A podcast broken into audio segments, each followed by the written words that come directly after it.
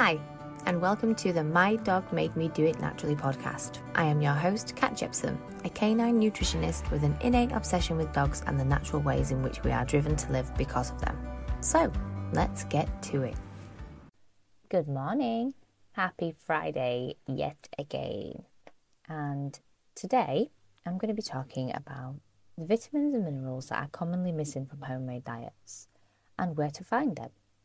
So, the reason why many professionals in the canine nutrition world don't really like you to make your own food is because if you're just making it from meat and vegetables and carbohydrates, then there are a few key ingredients that will be missing that contain essential nutrients that your dog needs every day or over time, basically. And if you feed these foods that are missing in these vital nutrients over a long period of time, then that's how nutrient deficiencies can occur and then health problems start to arise. So, this short episode is going to discuss what's missing from typical homemade diets, the foods that contain them, and a selection of foods that you can add to your meat and veggie homemade meals to ensure these important nutrients are received by your dog in their most bioavailable form. So, every dog needs a vast array of nutrients, and a lot of processed pet foods follow the AAFCO and FEDIAF guidelines to meet these nutrients. Now, one thing to bear in mind is that processed dog food typically contains a synthetic vitamin and mineral mix, which basically adds the nutrients back into the food after they have been heavily processed. But what I like to do is feed the nutrients in their fresh whole food form just because it's a little bit better quality than a synthetic version and it's received by the body in a natural way. So, if you feed kibble or processed foods, then you can still add these foods as toppers to give your dog some functional foods for longevity. And if you feed homemade cooked or raw meals, then you can use them to achieve your balance over time. So, the first one is iodine. Now, iodine is responsible for thyroid hormone synthesis and it controls the basal metabolic rate and it helps with cellular processes within the body. So, in a nutshell, it helps your dog convert its food into energy. That's one of its primary functions. And Foods that contain iodine are things like kelp, which is seaweed, and eggs. Now, the next one is magnesium. So, magnesium is responsible for bodily function.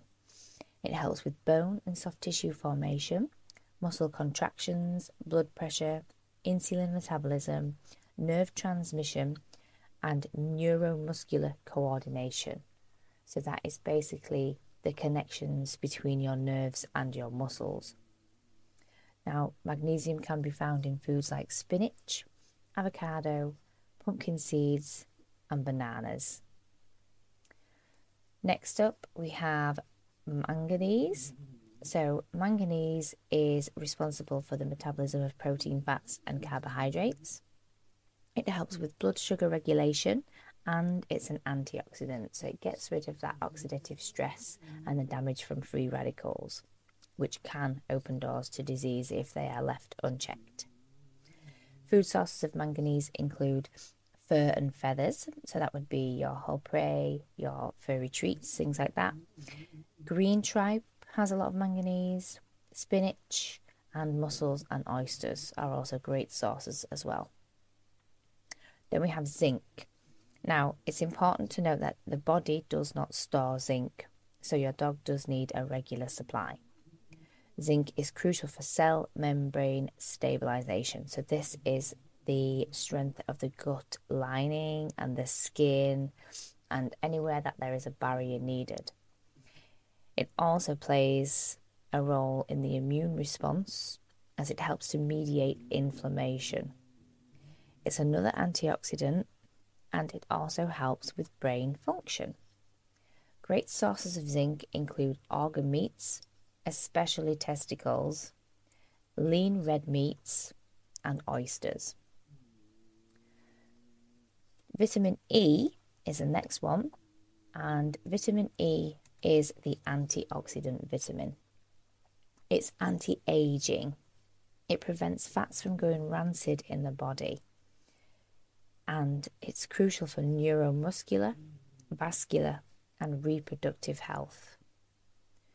So, great sources of vitamin E include eggs, leafy greens, liver, and salmon. And the last one is vitamin D. So, vitamin D is actually a hormone that aids calcium absorption and it cannot be synthesized from sunlight in dogs like it can in humans. So, we must be adding vitamin D into their diet.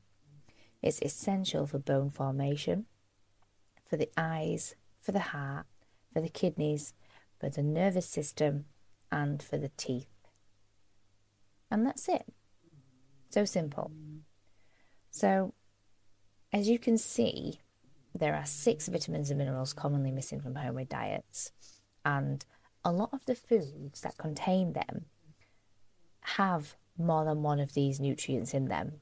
So, by adding a couple of different foods each week, you can help to achieve that balance over time in whole food form.